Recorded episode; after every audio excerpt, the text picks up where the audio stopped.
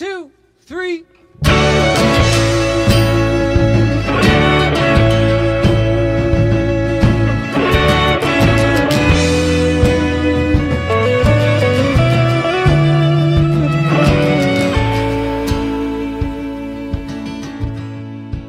All right, welcome back, Holy Messes, to another episode of A Holy Mess with His Holy Mess, Father Paul. Uh, today, I think this is episode 29. So we're 29 weeks in. Thank you for sticking with me. Hopefully, you have. Uh, and I'm very excited about the guest that I have today. Matter of fact, I'm, I'm really humbled and honored uh, that she said yes so quickly. Um, I don't know. I'm like not looking at this because I'm just so used to talking to a mic. Uh, but when I went to the March for Life, as you all know, uh, a couple of months ago, all of a sudden somebody that I was with was like, "Hey, there's Abby Johnson," and I was like, "Wait, where?" And they literally just like took my arm and brought me over to Abby Johnson, and I was just talking to, and we'll get into this, uh, some of these women that used to work for an abortion company, and I was interviewing them on my little uh, mobile podcast thing. And I said to oh Abby, not realizing that like it's her ministry. I said, Oh, I was just talking to these women on my podcast. And Abby was like, Well, you haven't had me on your podcast yet. And I was like, You would come on? And she, and she said, Yeah. And then I said, How do I contact you? She goes, I'll contact you. And in my mind, I'm like, Yeah, okay. And she did.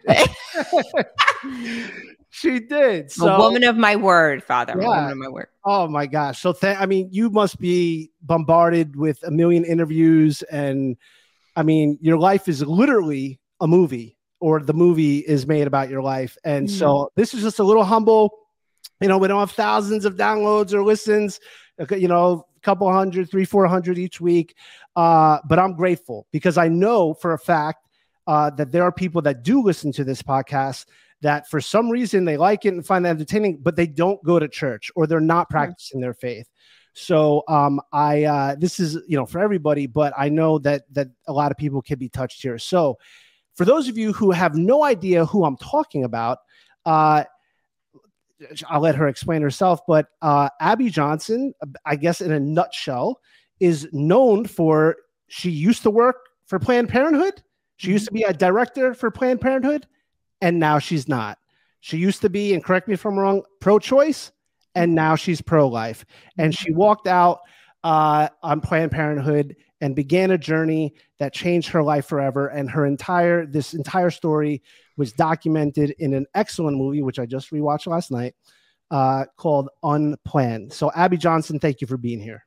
Of course. Thanks so much for having me on, Father. I'm I'm excited to be on. Um, yeah, it's gonna be good. It's gonna be good. We can talk. We can literally talk anything.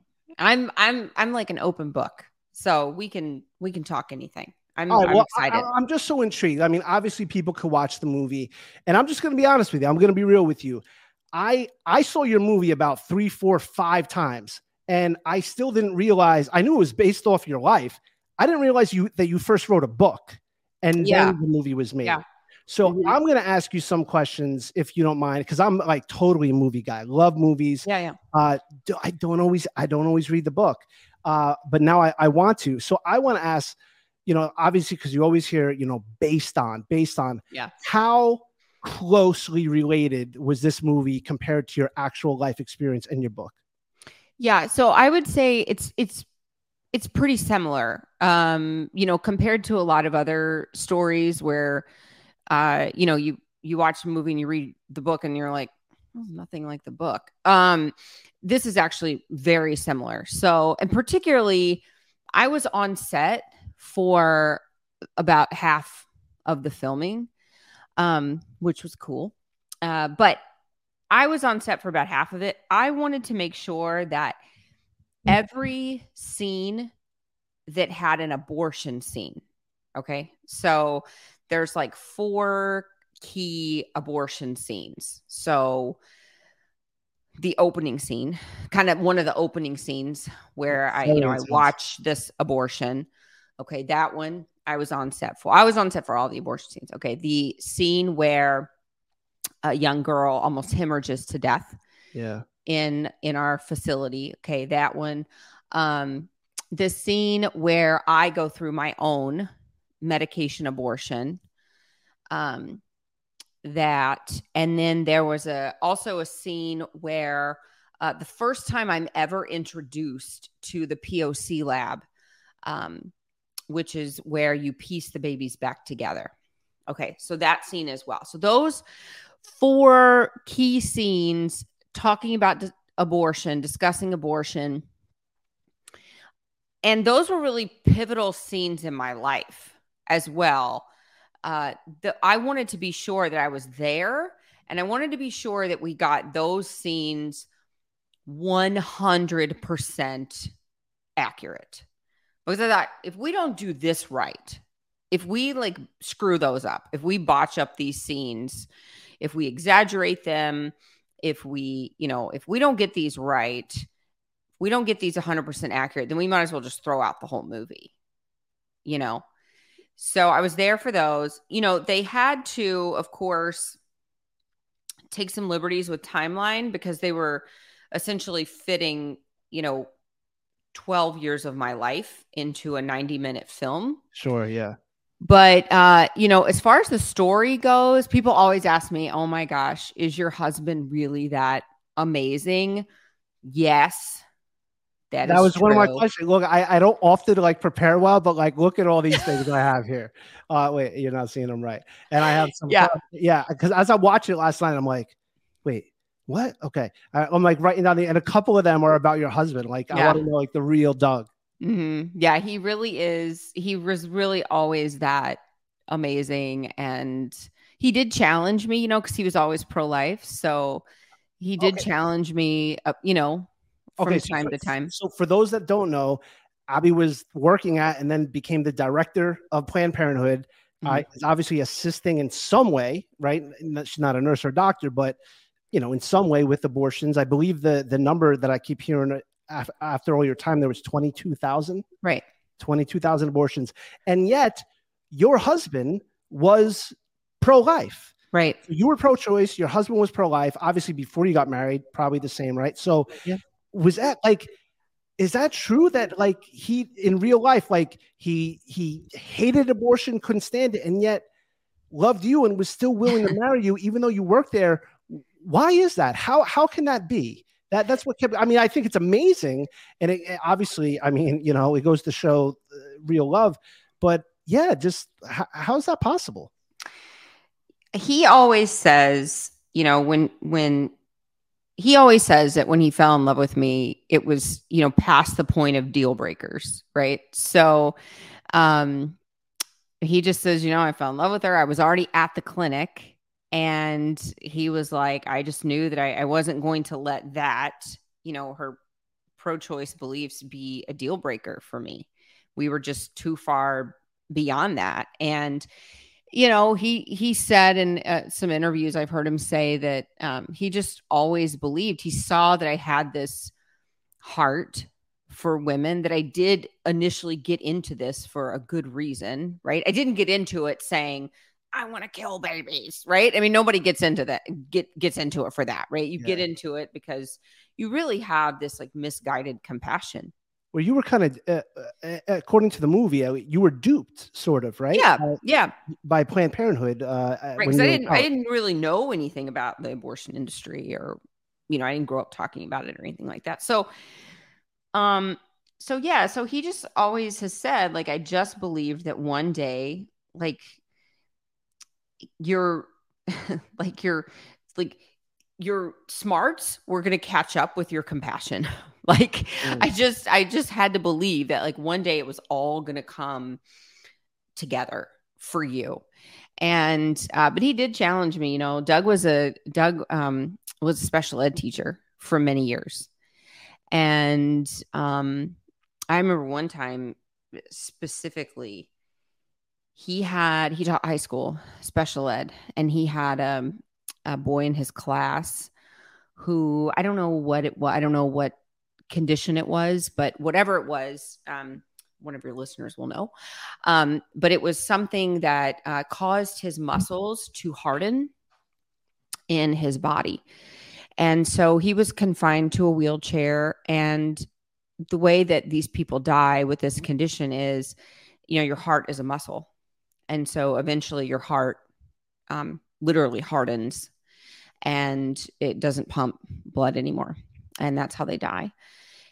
And I remember uh, he was one of Doug's students, and he was, you know, he was nonverbal, um, you know, profoundly disabled.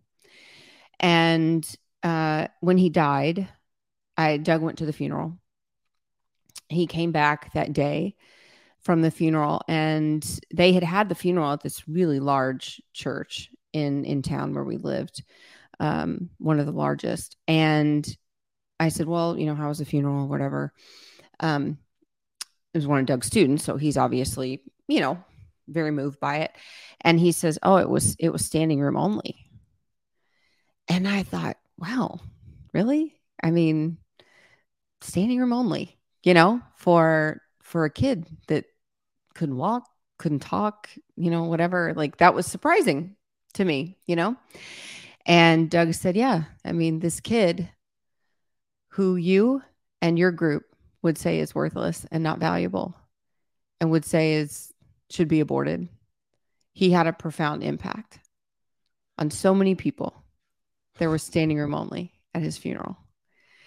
And I was like, okay.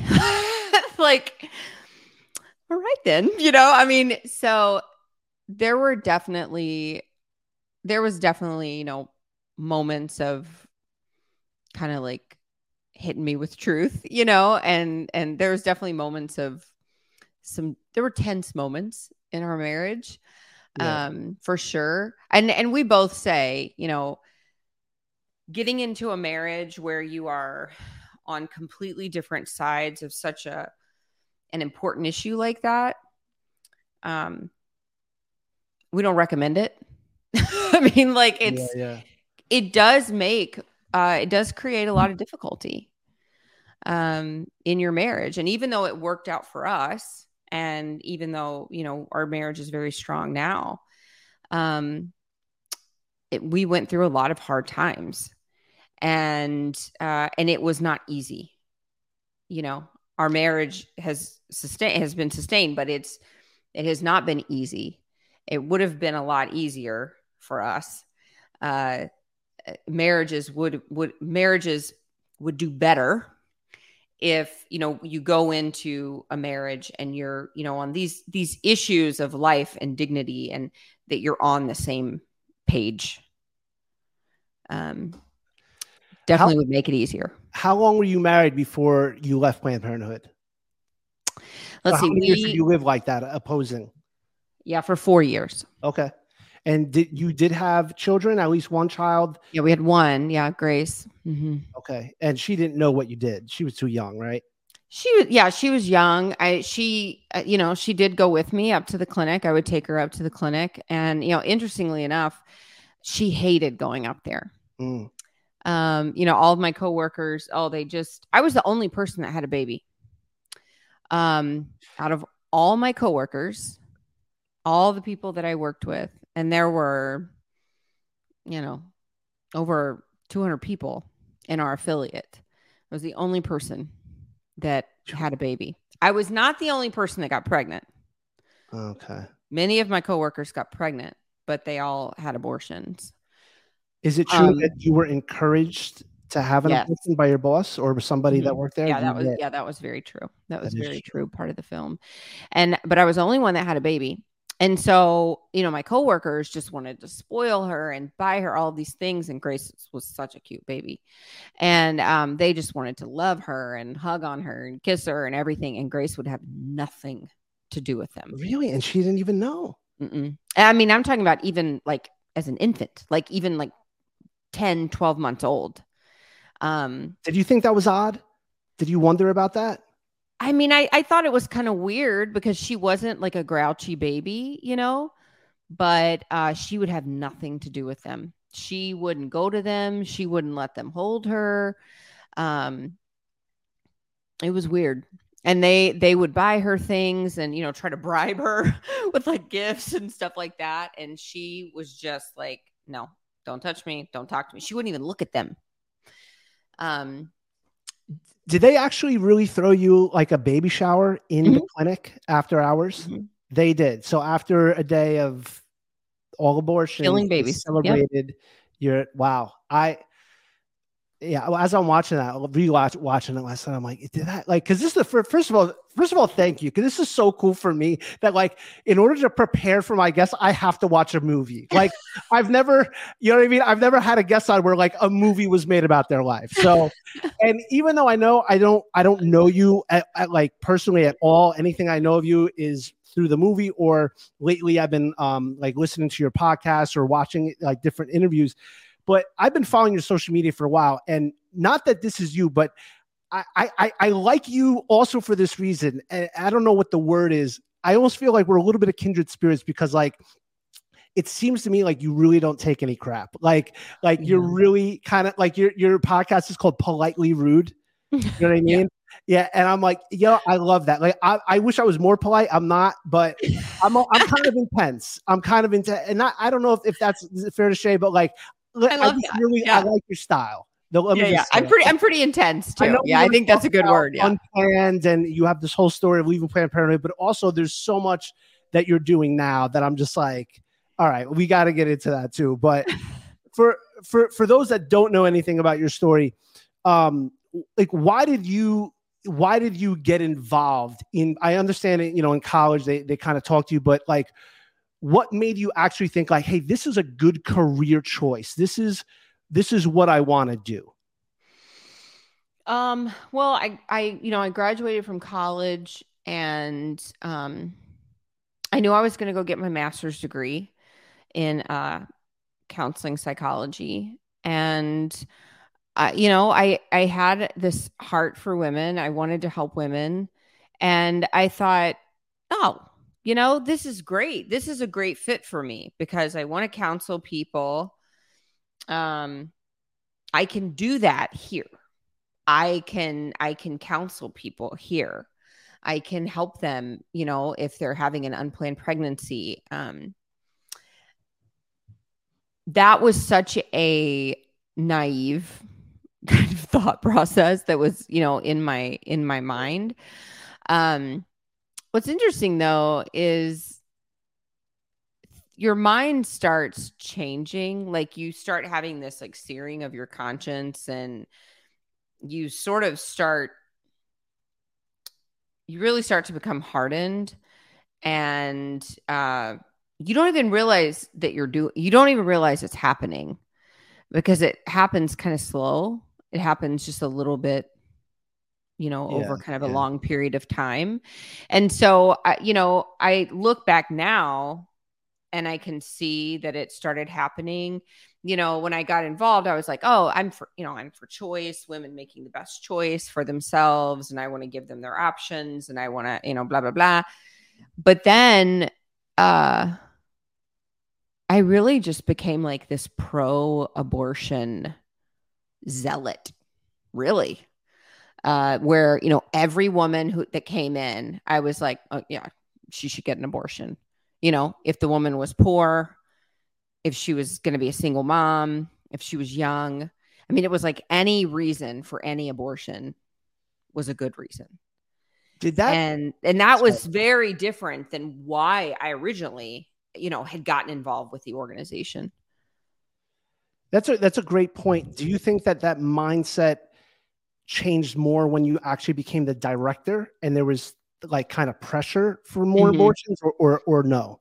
Is that Mhm. just like yeah i think so yeah i think it i think it changed i think for sure i became you know more desensitized for sure i was less with the patients and more with the money right Yeah, so i was yeah. less with the i was even less with my coworkers i was less with i was less with the people right and more with my supervisors the supervisors the people on top right like your ceo your cfo those people on top um they are very hardcore pro-abortion so they're the people that are like making jokes about babies being killed you know they're the ones that are vulgar and right? And so they're trying to make you that way too. They need to make you like them. Well, it seemed like your boss, and forgive me, what what was her name in the movie? Uh, I don't know if there was a real name. Cheryl. Real that wasn't her real name, but in the movie it was Cheryl. Yeah. All right. Well, I mean, how do I say that? I know I'm a priest wearing a collar, but was she that much of like, like uh? Yeah, she okay. was worse. Okay. My my boss in real life was worse. All right. I mean, it seemed like real. I know nobody is like inherently evil, and they, but like she seemed like a real evil person.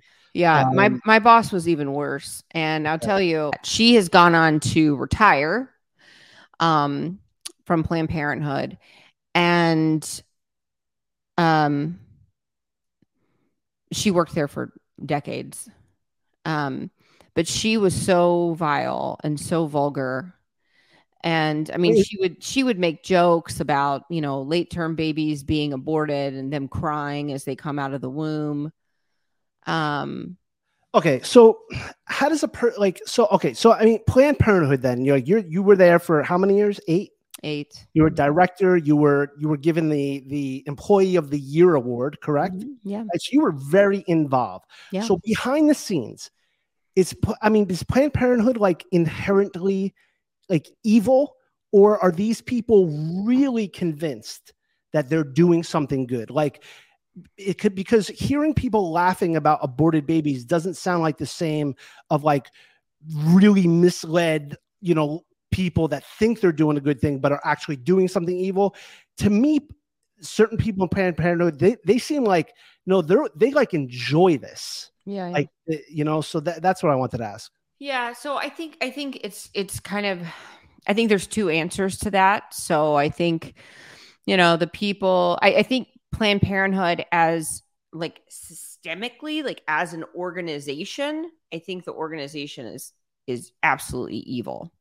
What they stand for, what they were founded on, the principles they were founded on. I mean, they have eugenic roots. So everything they were founded on, everything they practice now, it's completely evil, demonic. It, I mean, it's based on child sacrifice, right? So, yeah. I mean, the same thing that we see in the Old Testament. We read about, you know, Molech and Baal and, and those sorts of things. It's, it's, it's, um, you know, it's current time child sacrifice. That's their business model. They do it day in and day out that's who they are, right? Okay. So that, you know, in itself is inherently evil. All right. But, and there are people at the top, and that's, you know, really where I was headed, um, who I believe are uh, demonically oppressed. Um, probably some of them demonically possessed. Mm. I, wow. I do be- wow. I do believe that. Um, we've had workers, uh, former abortion workers, who have told us that, and and they think that we're going to think they're crazy when they tell us these things, and we're like, no, we don't think you're crazy. We we think that this, you know, could act, a- absolutely be true.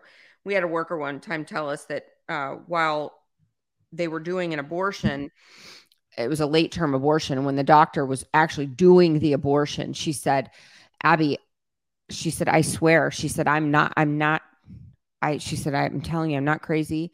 And she said i i don't i don't she said i'm telling you i, I swear i saw this. She said i saw his face change into something that looked like a demon. And that's i said i don't think that's crazy. I yeah. said i don't think that's crazy at all. I think that many of these people um, do have demons, um, you know, living inside of them. Um, I mean, how how could I, I don't think that that's an unrealistic possibility, right? To be killing babies in the third trimester, uh, to be you know slitting the back of their necks after they're born. Um, I, I don't think that that's out of the realm of possibility at all. So I, I think that that, uh, you know, I mean, look, there were just, they're just in New Jersey. There was a Planned Parenthood director that committed suicide. And, you know, it was kind of, it was kind of on the news and, and, Uh, well, why did he commit suicide? Well, because he was about to get busted for child pornography. Uh, and he knew, you know, the jig was up and he was about to get arrested and go to prison. And, uh, you know, and, the, the, and, you know, the title, of course, the headline everywhere was, you know, Planned Parenthood director commits suicide. Well, why did he commit suicide? Well, because he was involved in this child pornography sex ring. They didn't even focus on that. Right. They didn't focus on that. If it was in the church, it would have been front page everywhere. Right. But if you if you think about child exploitation and you think about child murder in the womb, it's really two sides of the same coin because it goes back to the commodification of children. It goes back to the exploitation of children. And if they, you know, if they can't kill them in the womb, then they will kill their soul outside of the womb. And it's it's just this two-headed monster, really. And it's you know, why does abortion exist? Well, the root of this evil is not abortion.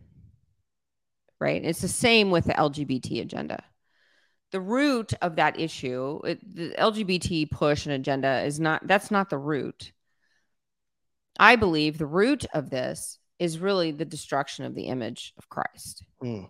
that's really the root the root is the destruction of the family yeah. we heard that from from fatima right yeah. that will be the final battle is for the for the the fight for the family and abortion the lgbt uh, movement, the you know fighting against child pornography, all of that. Those are all symptoms of the root of the problem, and that's the destruction of the image of God. That's that's the destruction of the family. But why are like very smart people, very intelligent, very like people that have gone to Ivy League universities, you know, Yale, Harvard. I mean, brilliant why I that the thing that like I I, I, I I'm not trying to say this to be funny get like I literally like I I don't get it at all how anyone especially like an intelligent learned human being could be pro-abortion like it's it's like I, I, I literally don't get it. Like I, I don't get it. So one of my questions I was going to ask here is like, why do you think that so like why is it just so like I can't even believe that we're having the conversation. I know. I, I can't even believe that you know, like we have to have this, this, like, I, I, I literally don't get it. Like, I can't believe it. I, I, why, why is it? Is it purely just a demonic trick? I, I just don't understand it. I mean, yeah, I think, I think, of course. I mean, a lot of it is rooted in evil. But I, I mean that. I mean, it is rooted in evil. But um, I think also we're dealing with a very broken culture when it comes to abortion. So a lot of these people that supported a lot of these people that are you know championing abortion are also uh, people who've had abortions. They've participated in abortion in some way. Um, i think that's another reason that we see you know academia in particular defending abortion i think it's one of the reasons that we see uh, or that we failed to see groups like the American Psychological Association, um, you know, these secular uh, psychological groups, counseling groups, we failed to see them actually coming out and talking about the psychological dangers of abortion. Um, because many of the people that are higher up in these organizations, in these groups, are people who have had abortions and so it's a difficult thing when you've had an abortion to actually come out and say, "Oh man, I I did that. I'm I killed my kid. I murdered my kid." And there might be emotional and physical repercussions from that decision that I made. So it's a lot easier to gloss over it. It's a lot easier to pretend like the decision I made was great. The decision I made was good rather than have to face the consequences of your decision head on. Yeah. And I think that's one of the reasons that we're seeing this kind of creep into so heavily into academia. I think another reason though that we're seeing it um creep kind of everywhere is because there has been particularly in Catholic circles because there has been kind of a Hmm, lack of accountability for those who call themselves Catholic. There's been a lack of accountability, and there's been a lack of, uh, I don't know, uh, direction, or there's You been a lack. Of, anything. There's we been just- there's been a there's been a lack of consequences for these public Catholics, right? Or should I say, like culturally Catholic? You Uh, say these- anything you want. We could always cut it out later. You just you just let me know. Say anything you want. I think you know when you've got people. I mean, look, there was a there was a, a pro life uh, vote, you know, pro life bill that was passed in Kansas, and their Catholic governor vetoed it. Um, you know, same thing in another state just happened. Their Catholic pro life, you know, pro life bill passed. Their Catholic uh, governor vetoed it. You've got the president of the United States. President of the United States, not only president of the United States doing and saying all these crazy things, there, there's such a lack of consequences right now publicly. And and I, I think that there's, you know, use it used to be, and I haven't always been Catholic. I'm only been Catholic since 2012. Yeah, I didn't realize that that you're also a convert. Yeah, but I, you know, I I was raised in South Louisiana where everybody's Catholic. I was like one I was like party of 10, okay, of people that were not Catholic. All my friends were Catholic. And so I grew up in a very Catholic culture.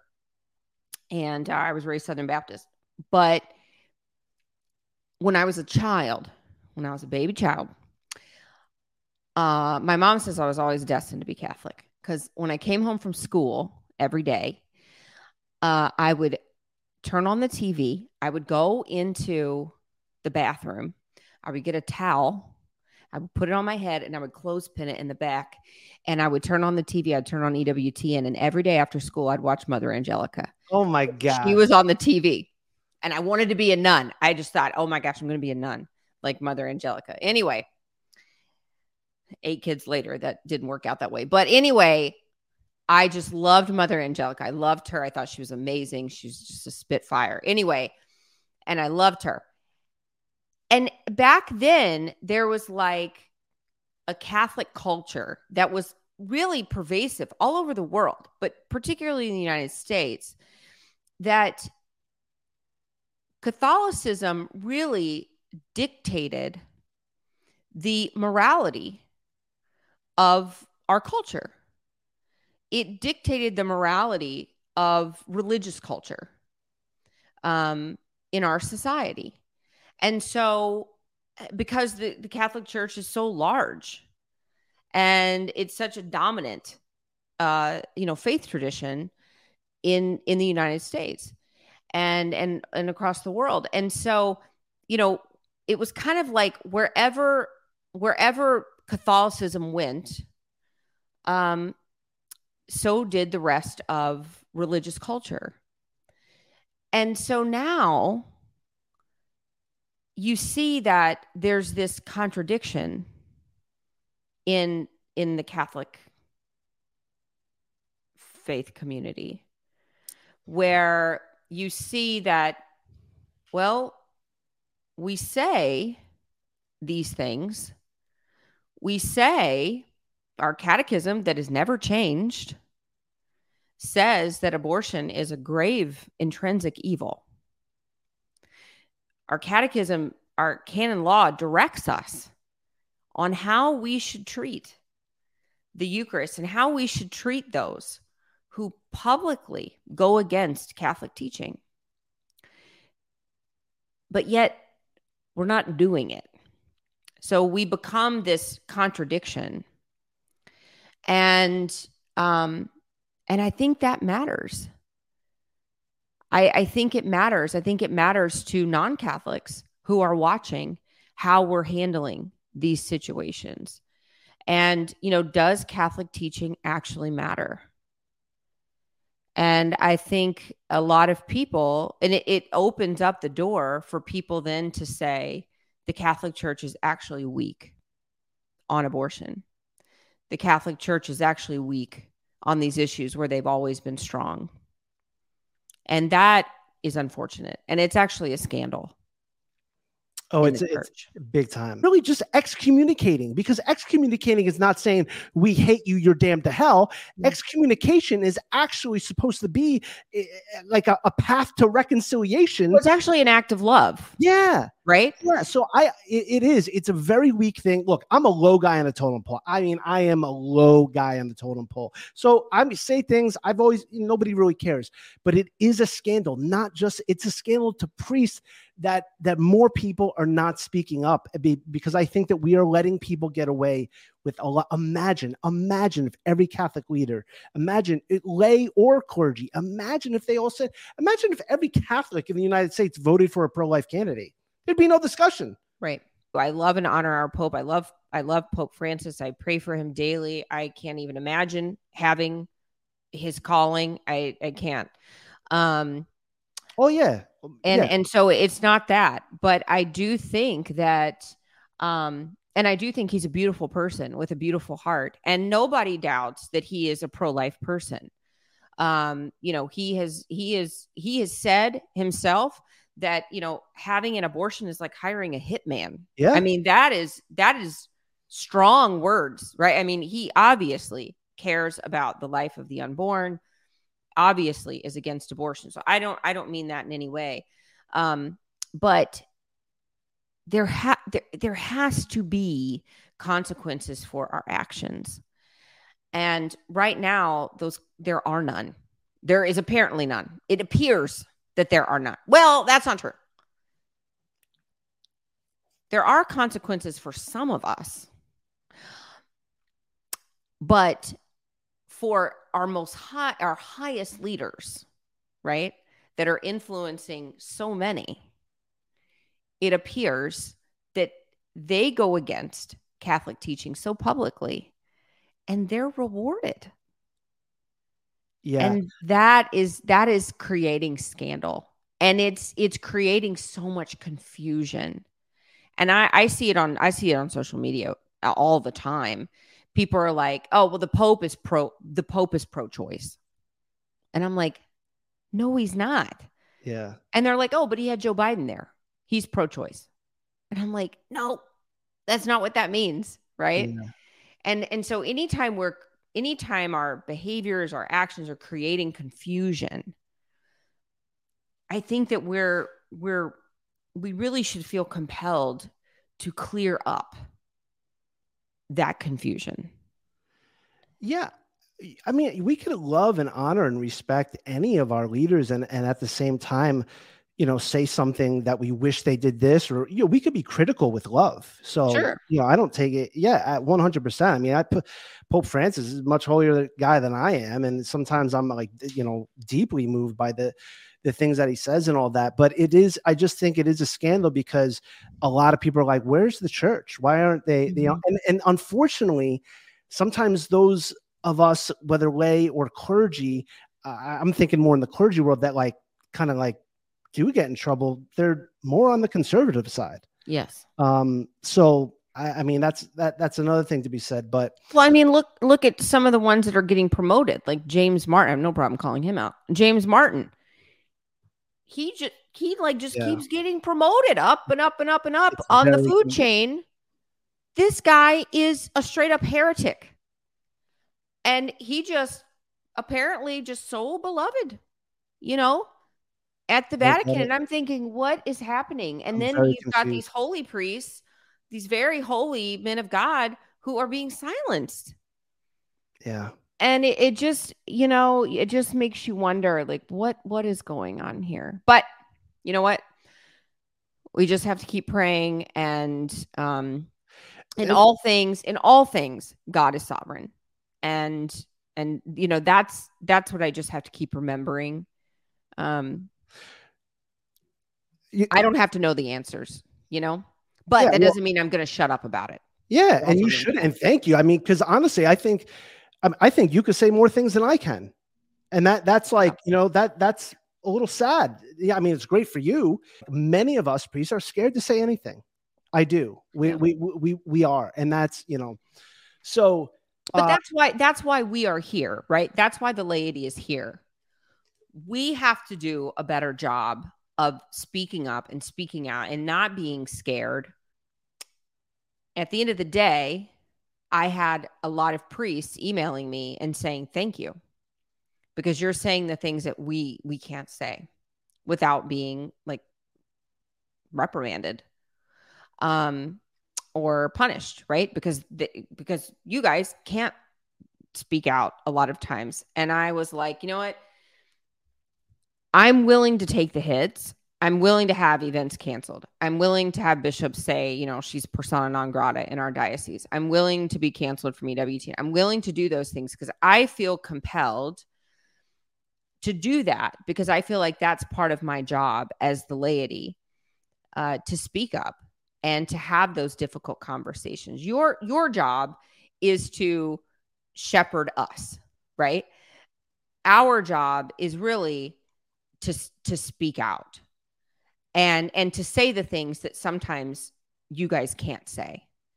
And and and we have to be willing to take those daggers and to take those hits. And um and i we need more laity to be willing to and i love my bishop. I mean my bishop and i have a good relationship even though he probably wants to bonk me over the head sometimes but uh, uh, um but you know we have to be we have to be willing to speak up. We've got to be willing to like get in the controversy and and and just say what needs to be said. Kind of, I mean, no matter the cost, really. What is your website? We'll just and I'll put it all in the show notes, but just so yeah, yeah, know. it's a- Abby A B B Y abbyj.com. abbyj.com. Yeah. And I'll put everything, I'll put links to her social media, her website, uh, books, everything will be in the show notes. Okay. Um, so, all right, the movie's called Unplanned, and. Um, so you worked for Planned Parenthood. You were there for eight years, and um, the reason why you ended up leaving is because should I just say it or do you want to say it? I, I don't want to say it. Yeah, okay. So because one day, you know, you're just you're involved in administration, but for the first time in eight years, you are asked to go into the actual surgery room and and help with an actual abortion, correct? Yeah, it was uh it was a different type of abortion. It was an ultrasound guided abortion. So ultrasounds are not typically used during an abortion procedure. Abortions are usually done like in a, a blind manner. They just have instruments, they blindly poke them around inside of a woman's uterus. But we had a visiting physician come in that day and he was saying, Oh, you know, I do abortions a little differently. I want to show you what it looks like, blah, blah, blah. Um, but he needed an extra set of hands to actually use an ultrasound during the abortion. So I was called in to be that extra set of hands. And uh, I'd never seen anything like that before. I mean, I, would seen ultrasounds, obviously, but had never seen an ultrasound guided abortion, never seen what actually happens in the womb to a baby during the abortion. And uh, yeah, and that was I the baby was 13 weeks old. You know, by 13 weeks, everything is completely formed on an unborn baby. And uh, I saw this this 13 week old baby fight and struggle for his life against the abortion instruments. And uh, I, it, you know, I knew that then just by watching this, you know, I knew, okay, this is not, I'm not, I mean, I'm obviously not seeing choice right? There was no choice given to this child in the womb. I'm not seeing justice of any kind. This isn't reproductive justice. There was no justice given to this child, and really no justice even given to the woman because, you know, we didn't let her see her baby on the screen beforehand. We didn't really give her a good choice, right? I mean, they're just kind of manipulated and and just kind of push through the abortion process until they get back on the table. And uh, it certainly wasn't healthcare. And I, I just realized like what i have witnessed what i just witnessed was the deliberate killing of an innocent human life. And you know i was like we have a word for that in our society and that's murder and I just knew that that was exactly what I had witnessed and I thought I can't I can't ever participate in that again. Now, I didn't walk out of there going, I am pro life and, you know, I think abortion is terrible in all circumstances and I'm going to be a pro life advocate and sign me up to pray on that sidewalk. You know, that was not that was not how it was. I just knew that when I when I first left, I just knew that I no longer wanted to ever have anything to do with abortion again. First of all, I'm sorry that you went through that. Uh, it's, and it's it's shown very profoundly uh, in the movie, um, and then that started uh, conversion to the rest of your life. And I realize I really want to respect your time, but a couple questions um, that I have was the scene uh, earlier uh, in in your life uh, working there uh, where you're asked to go into the POC room, the the yeah. the the products of conception or people uh, pieces of children. It, is that true? Did that also happen at some yeah. point? Okay. Yeah, it was it was actually just like that.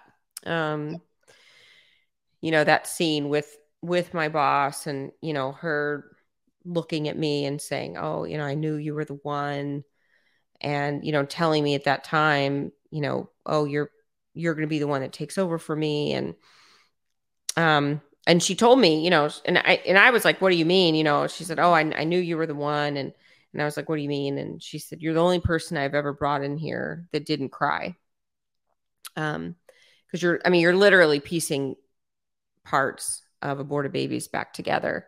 And i i just remember thinking in that moment like wow this is amazing like i was not um I was not bothered. I was not, and I can't really explain that, but I was not bothered by what I was seeing in that dish.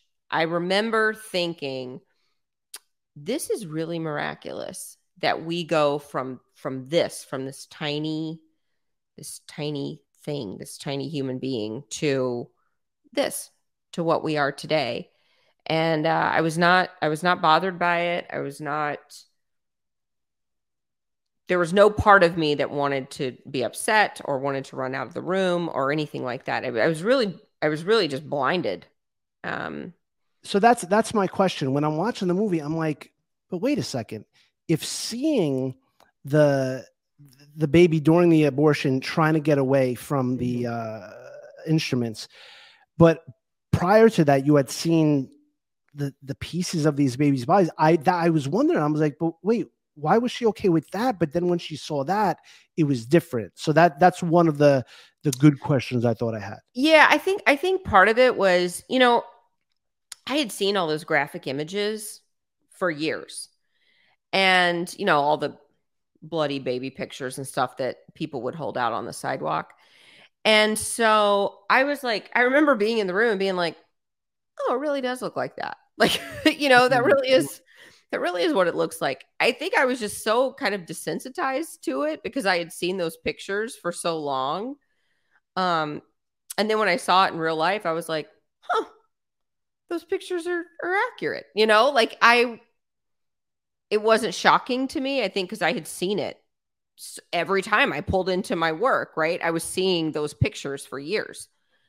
Um, so I was yeah, pretty desensitized to it. But it also wasn't, it wasn't like it wasn't the bloodiness of the abortion, you know, that changed my mind. It wasn't the bloodiness of that. It wasn't it you know, it wasn't that there were body parts pulled apart or or anything like that. That wasn't actually what changed my mind on that.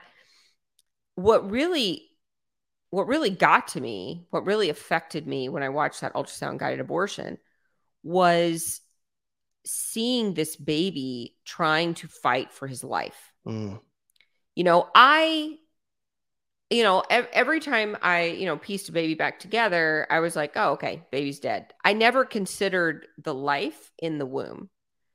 Um, I was like, okay, yeah, another, you know, another dead baby. That baby's not really alive anyway. It's just kind of, it's like a, it's like in limbo, right? It's oh, like kind of alive, but kind of not. It's kind of parasitic right on the mother it's like kind of a parasite it needs her to live and so I, I really didn't consider it like fully alive i guess so then i'm i'm seeing, you know, a baby in a dish and the baby's dead. And I've been seeing these pictures outside of dead babies for years. And then I see it in a dish and it's dead. And I'm like, okay, no big deal. Right.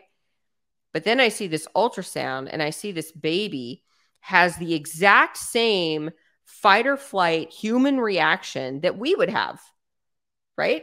If somebody was trying to take our life, if somebody was was coming at us with some some dangerous instrument or something that could harm us, like we would have that same reaction, right? We would try to fight for our life. We would try to protect ourselves. And that's what this baby was doing. And I was like, oh my gosh, this, there is humanity there. This isn't just some, some parasite in this state of life limbo. Like, this is a living human being. And we've been killing all of these human beings and um, that was really what that was really what changed my mind. And uh, so the, the Shawn, Shawn Carney and was is that Mary Grace? Is that like Mary, Marilisa? Yeah, Marilisa. Um, so gracious uh, in that film, and and you went you went straight to them. You went to co- co- co- Coalition of Life. So there were these people. For those of you that don't know, these people outside of the abortion clinic pro pro lifers, Catholic Christians, constantly praying and praying and praying. Had I think 40 days of life, praying 24 seven for 40 days. Uh, and I believe the leader was this guy named Shawn Carney. Yeah. Right.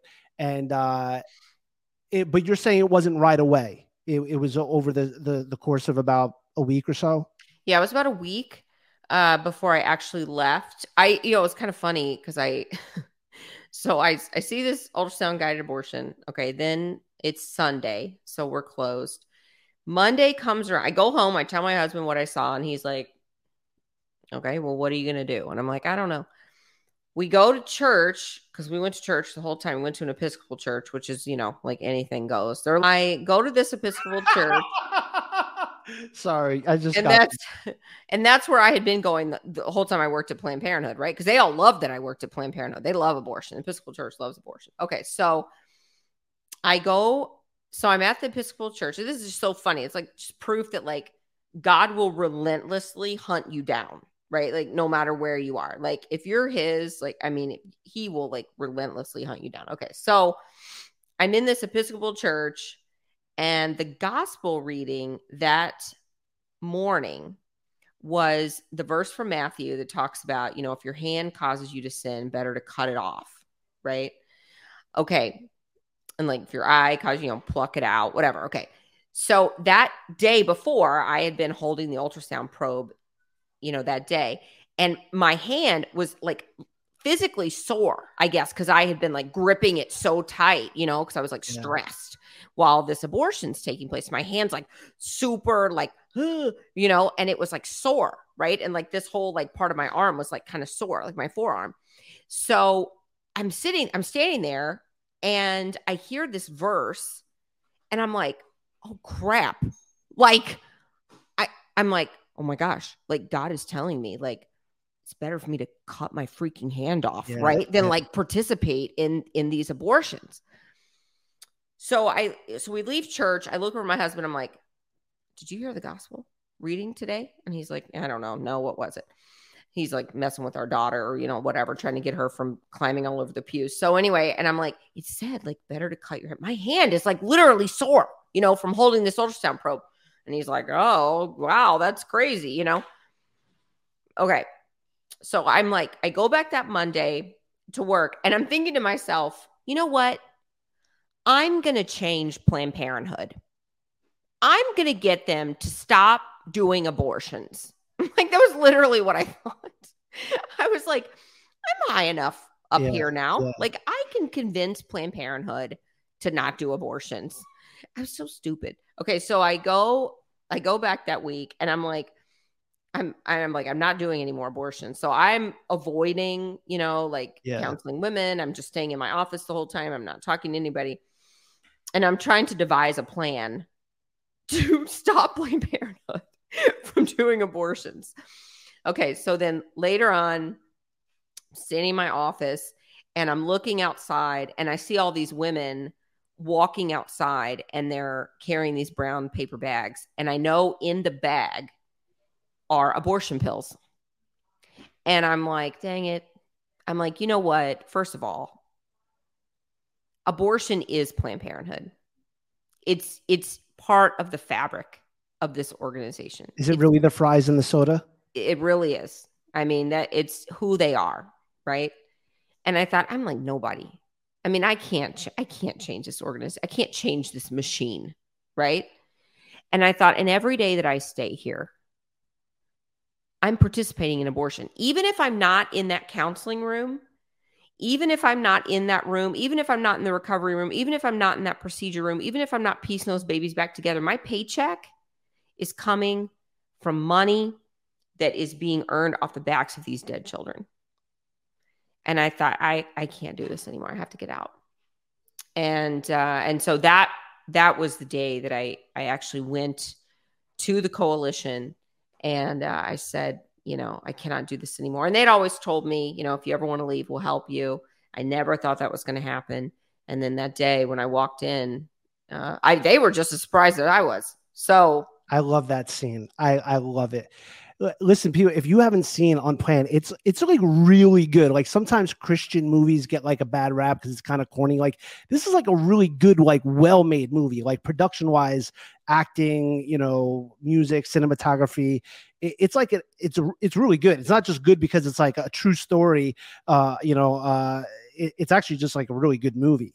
Um, and uh, I, I could ask you twenty thousand. I don't know how you're doing on time. I, I could ask you twenty other, but I want I want to respect. I hope I can have you back for part two.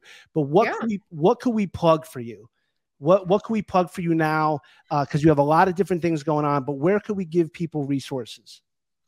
So, I mean, my website is full of resources. I've got both of my ministries on my website, abbyj.com, if they want to know, you know, more about the work I do, getting abortion clinic workers out of the industry. Um, and then there were none. Also, we have a crisis hotline, a support hotline for women who are pregnant or uh, and need help, or women, single women, single moms who need help paying bills, whatever. That's loveline.com. I've got information about that on my website. Um, also on my books on my are on my website. Um, you can get autographed copies there or Amazon or wherever you like to buy your stuff. Um, my podcast, you can listen to my podcast on my website or anywhere where you listen to podcasts. It's called Politely Rude. Um, also just had I've had two books come out this year so far. My latest one is called Fierce Mercy, or no, my first one that came out this year is called Fierce Mercy. My latest one is called Life to the Full. Um, that just came out like a couple weeks ago. I didn't even know it was coming out, and what do you know? It just showed up at my house, and I had a book out. Um, that's how uninvolved. You talk about being a mess. I'm a mess. I, I was uh, totally uninvolved in my book coming out. So I, you know, whatever. Hey, God bless that you're that you have that much going on that you know, and and I want to thank you for what you're doing. I mean, it can't be easy. I'm telling you, I have like some of the best questions right here, but um, I I We'll do it again. We'll I- do it all right. again. I know, 'cause I don't know what's going on here. And then I heard, so I think maybe one of your children are looking for you, and I'm like, I'm keeping All my kids mom. just got home. All my kids, just got home. exactly, They're being, exactly. they're literally standing outside my door, like, "Mom, are you coming out soon?" You know, I know exactly. All right, so very brief. Just the last last question, I promise. Why did you convert convert to Catholicism? brief. All right, Yeah, then forget about it. We'll wait that for. part I, it, you know, it was honestly, um, like I said, my mom said, you know, I was always destined to be a Catholic, but I, I think I always uh, had a draw to uh, Mary, uh, my my whole life. When I worked at Planned Parenthood, this is crazy, but when I worked at Planned Parenthood, I had Marian art all over my house. Mm, I was just always very drawn to her, and uh, and and even uh, I, it's in the book, but I I talk about this in in Unplanned. Um, but for years, people that prayed in front of our in front of our clinic would uh, they would put little miraculous medals in our flower bed. They would like kind of bury them in our flower bed, and it like it ticked me off because I'm like, that's our flower bed. Stop putting your crap in it, you know. So every Monday morning, I would go, I would like walk into our flower bed and I would dig them up. I would dig up all the miraculous medals. And I didn't know what they were. So I knew they were some Catholic thing. So, and I didn't want to throw them away because, you know, it's like jewelry or something. So I was like, I don't know what this is, but I'm not going to throw it away. So after all those years and digging them up every Monday, I had like a huge stash of them in my office in the abortion clinic. I had a bowl, like a huge bowl, and it was just like overflowing with miraculous medals sitting on the shelf in my in my clinic in my office. So, you know, every Monday morning I would I would you know wash and dry these medals off and I would just throw them in this bowl. And I just had this oh, so when I left the clinic, I took that bowl. I was like, I don't even know what the heck these are, but I'm I've worked hard to get these, so I'm taking them. So I I took the bowl of I still have them with me. So I took the bowl of medals and um and and left. So I just think that there's always been like something in my life that's been like drawing me to the yeah. church even as a child. And uh and then when we left when I left Planned Parenthood and I became publicly pro-life, I actually got fired from the Episcopal Church. Like our priest called us in and said, You're no longer welcome in the Episcopal Church of America. because you became pro-life. Yeah, because I was publicly pro-life. So, which was fine. Like I knew I didn't I didn't want to go there anyway now that I was pro-life because they're like their national doctrine is is pro-abortion. Like I knew I didn't want to go there anyway, but like I kind of wanted to fire them, you know. Yeah, but anyway, yeah. they fired me first. and um and like all of our new friends were Catholic. And so they kept inviting us to mass and both my husband and I my my husband grew up um Lutheran. So both my husband and I kind of like grew up with like anti-Catholic tendencies, you know, and we were like, ah, no, no way. Like, we're never gonna be Catholic, you know, those people like worship statues and stuff, you know. And um, and so we were like, no, no, no, we hate Catholics, never be Catholic. But they kept like our new friends kept bugging us about becoming Catholic. So we were like, look, let's just go to mass one Sunday and we'll tell them we hated it and then they'll stop bothering us about going. And we went to mass one one morning and we like walked out. We, my husband and I like get in the car, like silent, which never happens. We get in the car, we're silent. We both look at each other and we're like, huh. Like we didn't hate it. We actually felt a lot of peace there. Like we felt the presence of God. And we didn't know why. We didn't know anything about the Eucharist. Like we didn't know what was going on. But we knew we wanted to learn more um, about this feeling that we had, you know, about this peace that we had. And as soon as we told Shawn that, as soon as I told Shawn that, Shawn Carney, like he's like, "Oh yeah, you want to learn more? Okay, well, I'm going to set up a meeting uh, with this guy at the church, and you can like just ask some questions." what I didn't know was that he'd actually like set up a private RCIA for us. Oh wow! And so we um, actually went through like a private RCIA with the director um, of the program, and which was great because he Marcel, his name is Marcel Lejeune, and he um, was like just as stubborn as I am, and we would like legit fight, like yelling, fighting in his office during RCIA, and that was exactly what I needed. Like. I needed somebody who was willing to challenge me and like get in my face and be like, no, you're wrong. Like, and you've been wrong. And here's why and i i needed that. I needed because every i was used to pushing people around you know in my life and in my job and i pushed doug around you know for our four years of our marriage. And um marcel was like nah girl you're not pushing me around. Like and he was like he was willing to like get in my face and yell back and it was awesome. And that was exactly what i needed and shawn knew that.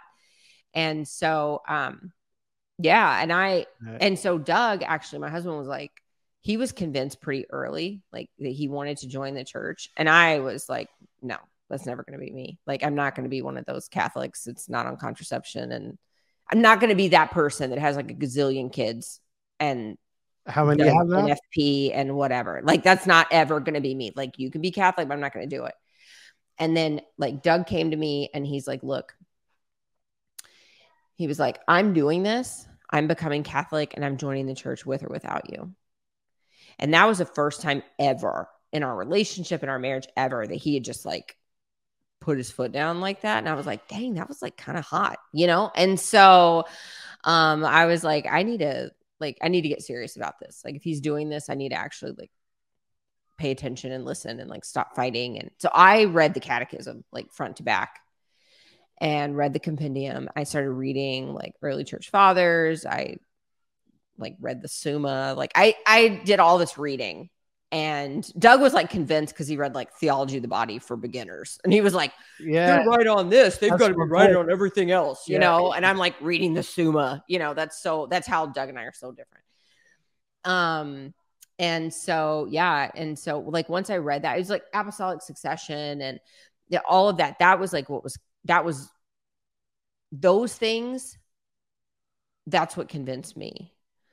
Um, and there were things that I was still like, I was like, I don't know, I don't know, Marcel. Like, I believe the church is, I believe the church is right, but I'm having a hard time getting my head wrapped around it. And he was like, that's fine. He was like, as long as you believe the church is is right. And he was like, God will work out, you know, he'll work out the things in your head.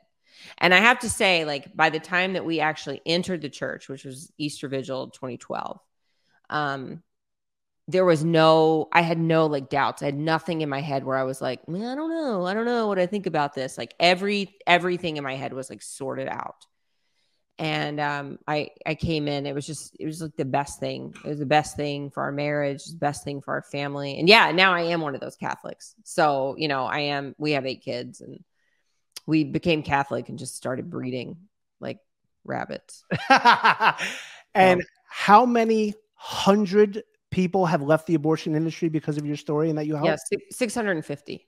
650 people that worked for either Planned Parenthood or the abortion industry have left. And you, that your entire ministry is called what about that? And th- it's called And Then There Were None. And then there were none. So all the links, every, I'm telling you, we barely scratched the surface.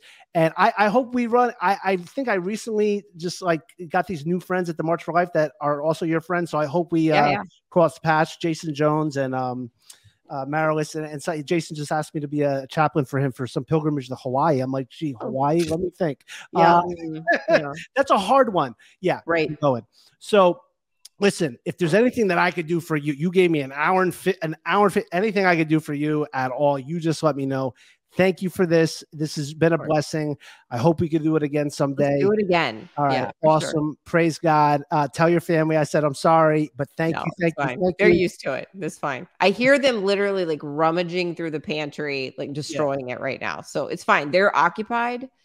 It's fine. All right, do me a favor, say a prayer for my priesthood and a prayer for this podcast, especially that it doesn't get canceled. Uh, no, you'll be fine. You'll be All right. Awesome. No, no, not because of you, because of me. not because of you, because of me. All right. So, all right. Uh, we started with a Hail Mary. Let's end with a Hail Mary. Uh, in the name of the Father, Son, Holy Spirit.